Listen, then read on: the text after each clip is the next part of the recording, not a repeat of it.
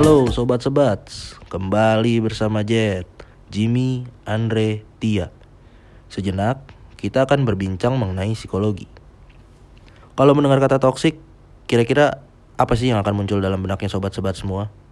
Apakah sesuatu yang bermakna positif atau negatif? Toksik itu apabila diartikan secara harafiah ke dalam bahasa Indonesia, maknanya adalah racun. Sobat-sobat semua udah tahu dong, kalau racun itu sifatnya merusak atau efek lebih lanjutnya mematikan. Sampai sini berarti kita sepakat ya kalau lebih banyak sisi negatifnya. Tapi tunggu dulu. Sebenarnya ada hal-hal yang menurut kita positif kita lakukan. Tapi ternyata itu masuk dalam kategori toxic. Toxic positivity.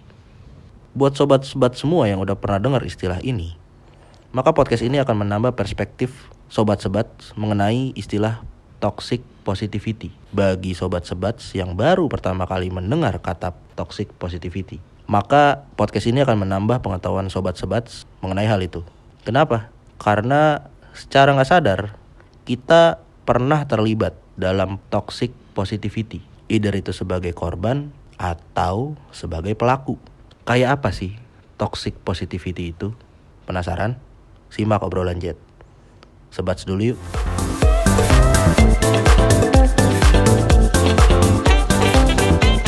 Kali ini kita akan bahas satu materi, eh materi, kayak kuliah. Iya. Topik-topik. Iya Kita akan bahas satu topik yang buat beberapa orang mungkin udah pernah denger, tapi belum paham banget. Dan beberapa orang lainnya mungkin agak asing ya bahasanya. Apa tuh? Toxic positivity. Wow. Aduh. Berat nih kayak berat. Jadi eh, kita sering kan ke kalau kayak kita punya kenalan atau punya ya rekan lah gitu Kolega yang- ya kolega atau atau even keluarga kita gitu yang lagi tertimpa satu kemalangan atau satu musibah atau satu perasaan yang down gitu feeling down tapi kita malah tanpa sadar memaksa dia untuk tetap bersikap positif gitu untuk tetap melihat bright side dari kejadian yang dia alamin gitu. Secara nggak sadar kita terus menerus mendorong kenalan kita itu untuk melihat dari sisi baiknya aja. Tanpa pertimbangan akan pengalaman yang dirasakan kenalan kita itu atau eh, nggak memberi kesempatan untuk mereka eh, ngungkapin perasaannya. Mm. untuk ngungkapin eh, isi hatinya dia gitu sebenarnya dia lagi ngerasain apa sih gitu Itu toxic tuh. ya kalau yang gue baca sih iya.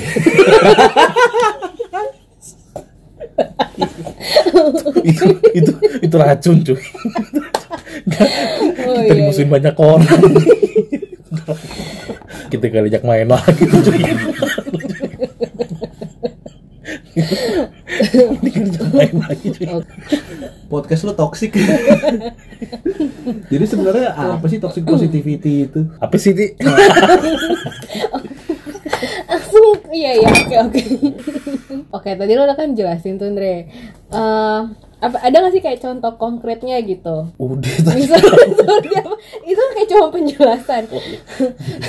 contoh konkretnya maksudnya dia ngomong apa atau gimana? oh iya kayak kayak orang-orang suka ngomongin udah nggak usah khawatir kita senang-senang aja gitu atau kalau bahasa Jawanya don't worry be happy Hmm. gitu. atau lagu atau ya. stay positif lah be positif gitu atau oh udah lu pasti bisa tanpa kita tahu gitu sebenarnya tuh orang Bisa atau enggak? bisa atau enggak gitu mampu atau enggak ngejalaninnya gitu Mm-mm. Jadi pokoknya positif aja dulu. Salah gue. positif aja dulu tuh bagus. Jadi yang lo baca toxic positivity seperti itu ya? sesuai jurnal psikologi sains tahun 2009 Aduh, berat nih berat. Aduh, Bos, gimana setengah ya? dua bos. lanjut lanjut. Iya iya. ya kalau misalkan memang diartikan ya, ya ini aja lah coba aja artiin toxic tuh kan berarti kan racun racun ya kan sesuatu yang nggak baik. Positif ya ya kata-kata optimis, kata-kata penyemangat yang seperti itu kan yang membuat orang menjadi positif. Kalau misalnya dilihat dari contoh yang lo tadi kasih sih memang iya ya ketika orang memberikan sesuatu kata semangat atau sesuatu kata positif ke orang lain tanpa dia berempati gitu kali ya memikirkan posisi si orang itu Hmm. iya memang jadinya akan toksik karena dia kan berpikiran optimis yang Berlebihan ya. berlebihan gitu jadi ketika dia misalkan kayak tadi contoh yang lo bilang ada masalah orangnya bilang ya udah jalanin aja udah lo pasti bisa misalkan seperti itu padahal kan sebenarnya kalau lo punya rasa empati itu seharusnya lo bisa tahu keadaan dia tuh seperti apa Nanya-nanya dulu. Iya, emang lo gimana sih? Memang seperti apa sih gitu? Ya emang akan jadinya toxic positivity. Positivity karena ya sebenarnya lo memberikan kata-kata semangat, lo memberikan sesuatu hal yang positif gitu. Tapi akan menjadi toxic karena itu menjadi apa ya berlebihan gitu. Karena membuat orang itu jadi tidak memikirkan eh, plan B-nya, tidak memikirkan eh, solusi dari masalahnya seperti itu Hmm. Hmm. akhirnya ya dia juga nggak bisa merasakan emosi atau perasaan dia yang sebenarnya kan jadi dia nggak bisa mengeluarkan rasa marahnya misalkan atau rasa kesalnya oke, gitu oke. yang ada jadinya denial dia akan Hmm. tetap ya oh apa ya udah gue akan tetap optimis gue akan tetap Oh, lama kelamaan itu. Iya, iya emang efeknya kan jangka panjang seperti itu. Hmm. Karena kan pada dasarnya manusia itu kan punya emosi atau perasaan yang banyak ya dan kita juga punya kekurangan kita juga bisa ngerasa marah, emosi, sedih, eh, sedih, kesel seperti itu. Tapi ketika kita memiliki si toxic positivity ini, akhirnya kita akan berpura-pura menganggap semuanya tuh akan baik-baik aja gitu. Iya, udah baik kok, udah jalanin aja, pasti bisa gitu. Seperti itu. Jadi kayak secara nggak langsung kita akan menyangkal emosi kita yang sebenarnya gitu. Jadi gue gua udah baca satu artikel nih. Ini kisah nyata nih. Jadi ada satu perempuan dia dia ngidap post traumatic stress disorder atau PTSD. Jadi dia adalah salah satu korban uh, kekerasan seksual. Terus dia datang konsultasi ke psikolog. Nah si psikolog ini bilang gini supaya si sebut saja namanya Mawar ya. Si Mawar ini untuk percaya aja kalau Tuhan tuh nggak akan memberikan ujian melebihi kapasitas umatnya. Nah, tapi si Mawar ini malah nggak bisa nerima gitu aja gitu. Da- sarannya si psikolog. Dia malah mempertanyakan ke mana Tuhan waktu gua dalam kondisi itu gitu waktu gua ditimpa kekerasan seksual itu malah malah mempertanyakan eh, balik lagi mempertanyakan keberadaan Tuhan itu anjing jadi Tuhan Iya, apa-apa, nggak apa-apa. Iya, Gitu. ya nggak apa-apa. Mm-mm. Terus dia malah di- disarankan untuk bersyukur karena hasil dari kekerasan seksual itu tidak berujung kepada kehamilan gitu. Hmm, oke. Iya kan? Untung lo Iya, masih hamil, untung gitu, masih ya. untung. Itu kan sering banget kita denger ya, untung lu cuman kayak gini gitu, nggak sampai kayak gini gitu. Iya sih. Iya iya. Ya itulah sih mungkin tuh tanda-tandanya ya itulah yang disebut sebagai toxic positivity karena ya pertama si mawar ini diminta untuk kayak menyembunyikan emosi dia yang sesungguhnya gitu. Maksudnya mungkin kalau misalkan si eh tapi dia ini sama psikiater ya Psikolog. psikolog. Iya. Mungkin kalau psikolognya itu bilang ya memang apa yang kamu rasakan Oh, empati ya. Heeh. Hmm. apa yang kamu rasakan saat ini Hmm. Lalu bagaimana? gitu. Mungkin itu akan berbeda tapi kan ini dia langsung udah kamu serahkan saja semuanya kepada Tuhan gitu. Misalkan kamu bersyukur kamu berdoa seperti itu. Ya mungkin sebelum ke situ ya ada baiknya ya dia cari tahu dulu apa sih yang dirasakan sama si mawar ini gitu. Hmm. seperti itu. Dan dia juga seperti eh, apa namanya ya jadi dia kayak dipaksa untuk menjalani keadaan dia dengan sesuatu yang optimis gitu yang positif padahal udah tahu nih kenyataannya Buruk. ini tuh buruk gitu Hmm. ini tuh bukan sesuatu yang positif loh Hmm. gitu Denial ya, Gitu, denial. ha-ha. jadi dia dipaksa untuk merasakan seperti Hmm. itu gitu itu sih ya Hmm. mungkin kan sebenarnya tuh kalimat yang baik ya yang positif gitu yang diberikan sama psikolog betul. Ha-ha. Hmm. tapi ya pada akhirnya Jadi toxic iya karena karena mungkin empatinya yang kurang. betul betul seperti itu Iya. dan juga yang tadi dia bilang kan yang kayak ya kamu harusnya bersyukur kamu nggak hamil gitu misalkan kan ya tapi kan ya beda-beda lagi ya pandangan orang gitu ya harusnya balik lagi empati lagi gitu Hmm. Jadi at the end si Mawar nggak ngelanjutin lagi sesi konsultasinya karena dia berpikir mereka nggak ngerti, mereka nggak bener-bener dengerin gitu. Karena sebenarnya aku cuma pengen dihormatin gitu. Itu yang gue baca di salah satu media. Iya. Jadi intinya memang kenapa dia bisa ngomong gitu karena empatinya belum masuk lebih dulu. betul Gitu ya. Nggak dijelasin dulu kondisinya si Mawar nih seperti apa, di mengerti dulu hatinya seperti apa perasaannya gimana, baru diinjek hal-hal yang positif gitu. Dia langsung aja kan nginjek hal yang positif. Jadinya yaitu toxic positivity. betul Positif tapi jadi toxic gitu. Bahkan sampai nyalah-nyalahin di mana Tuhan. gitu. Karena sebenarnya emang nggak nggak semua cerita butuh solusi atau butuh disemangatin gitu ya. betul Cuman kadang-kadang orang cerita juga cuman pengen didengar aja, pengen, Banyak. pengen mengekspresikan diri mereka aja gitu. Iya, menyalurkan emosinya Menyalurkan seperti emosinya. itu. gitu. Nah itu kan contoh yang dari lo baca nih. Yep. Nah kalau misalkan dari lo tuh ada yang ini gak sih yang maksudnya yang memang lo alami gitu? Kalau gue sih mirip-miripnya mungkin ya bos sih atasan. Berat nih berat. Jangan sampai atasan lo denger. Semoga bosnya nggak denger podcast ini. ya kan identitas gue juga jangan disebar. Oh iya iya. Hmm, ya oke. Gak, gak mungkin gak spesifik bos. Mungkin banyak juga yang dengerin podcast kita ini juga ngerasain hal yang sama. Punya bos yang ya kurang empati lah ya bahasanya gitu. Terlalu positif atau kurang empati. Gitu kan. Bahasanya ya pokoknya beres. Lu pasti bisa. Kamu Iya. pasti bisa. Iya. Ini pasti selesai. Agak menggampangkan gitu ya. Menggampangkan. Kalau emang tugasnya gampang sih oke cuy. Iya, tapi tugasnya ya kadang ya Tapi kita kadang-kadang atasan kita kan nggak tahu ya data yang kita olah tuh sebanyak apa, ya kan? Iya, tantangannya Iya, gimana, caranya gimana? gitu kan. Terus apakah datanya udah rapi atau kita harus rapiin lagi kan gitu? Iya. Gila gue curhat banget. Oh, Intinya ini tantangan-tantangannya lah.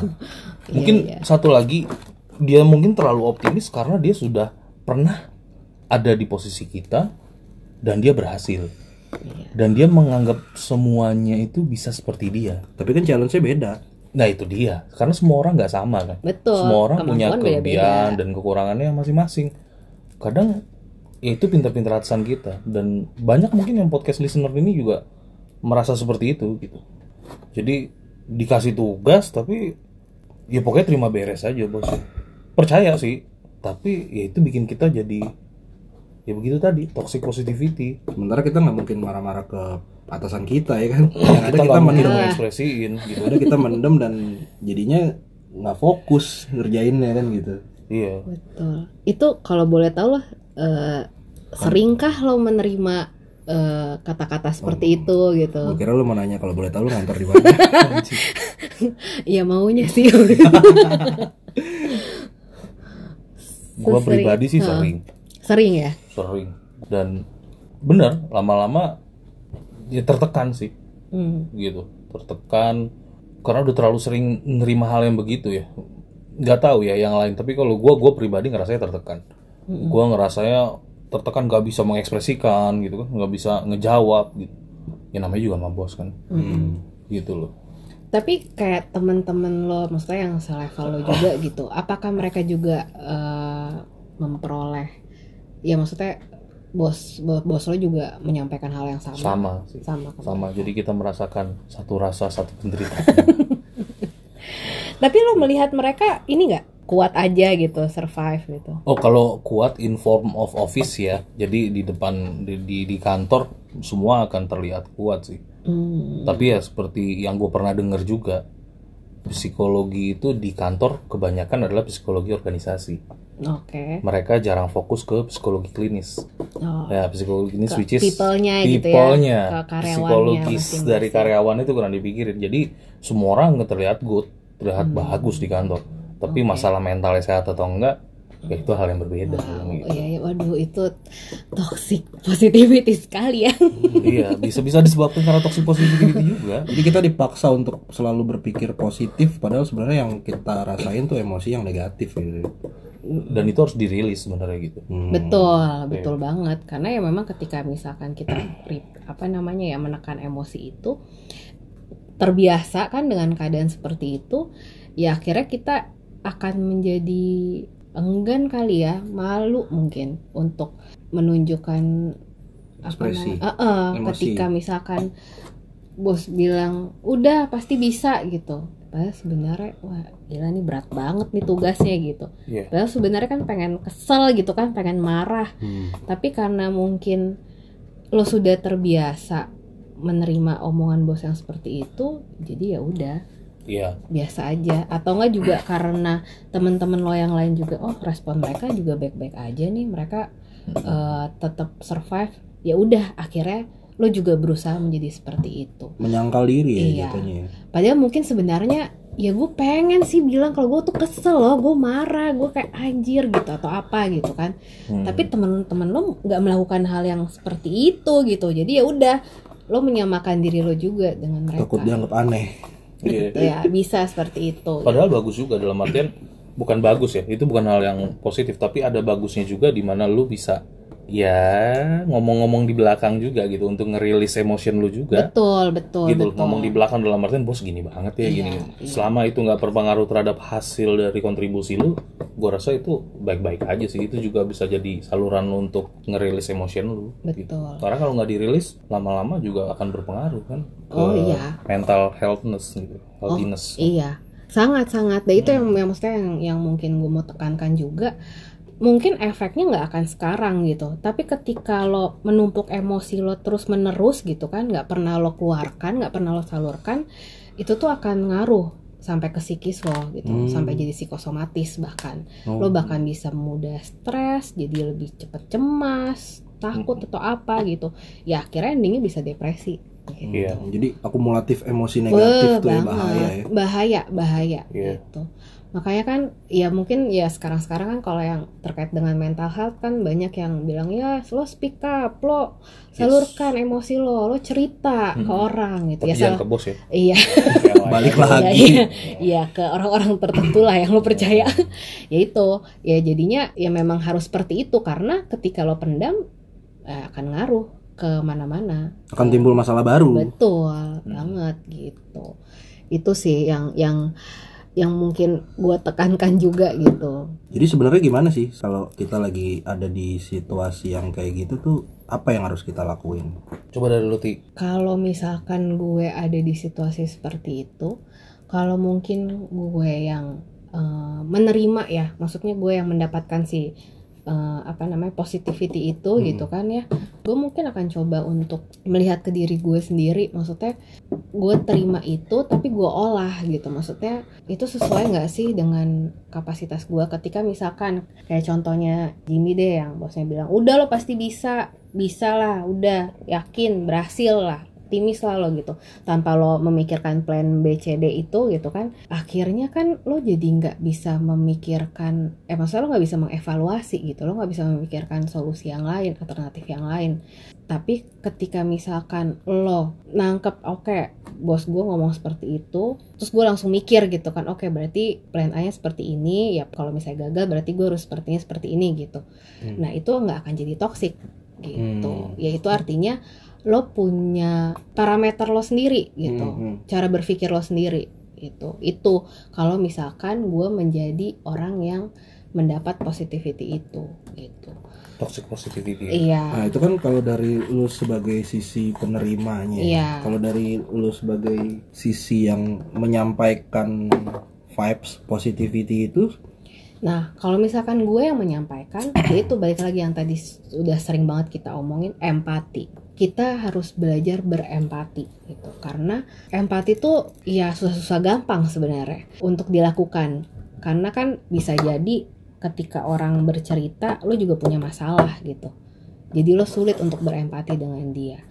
Ya ada baiknya ya memang lo harus belajar gimana caranya lo bisa berempati sama orang itu. Eh, lo lihat ketika misalkan dia menceritakan masalahnya lo cari tahu apa yang dia rasakan saat itu.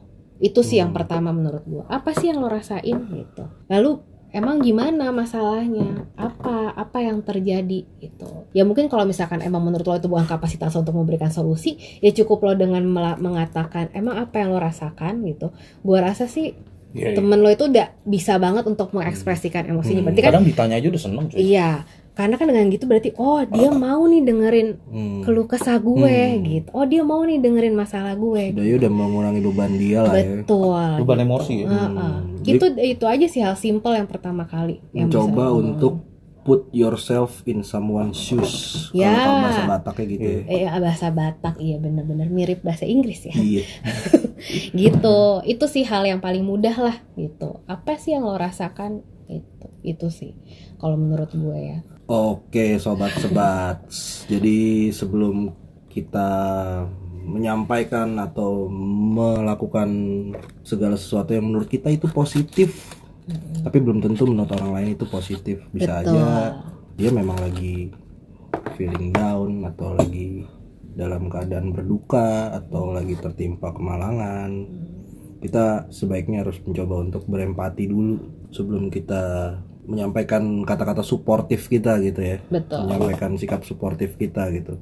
Dan kita sebagai penerima dari sikap positif itu sebaiknya kita mengenali dulu diri kita apakah kita mampu untuk menerima vibes positivity ini gitu. Iya kan? Iya. Iya.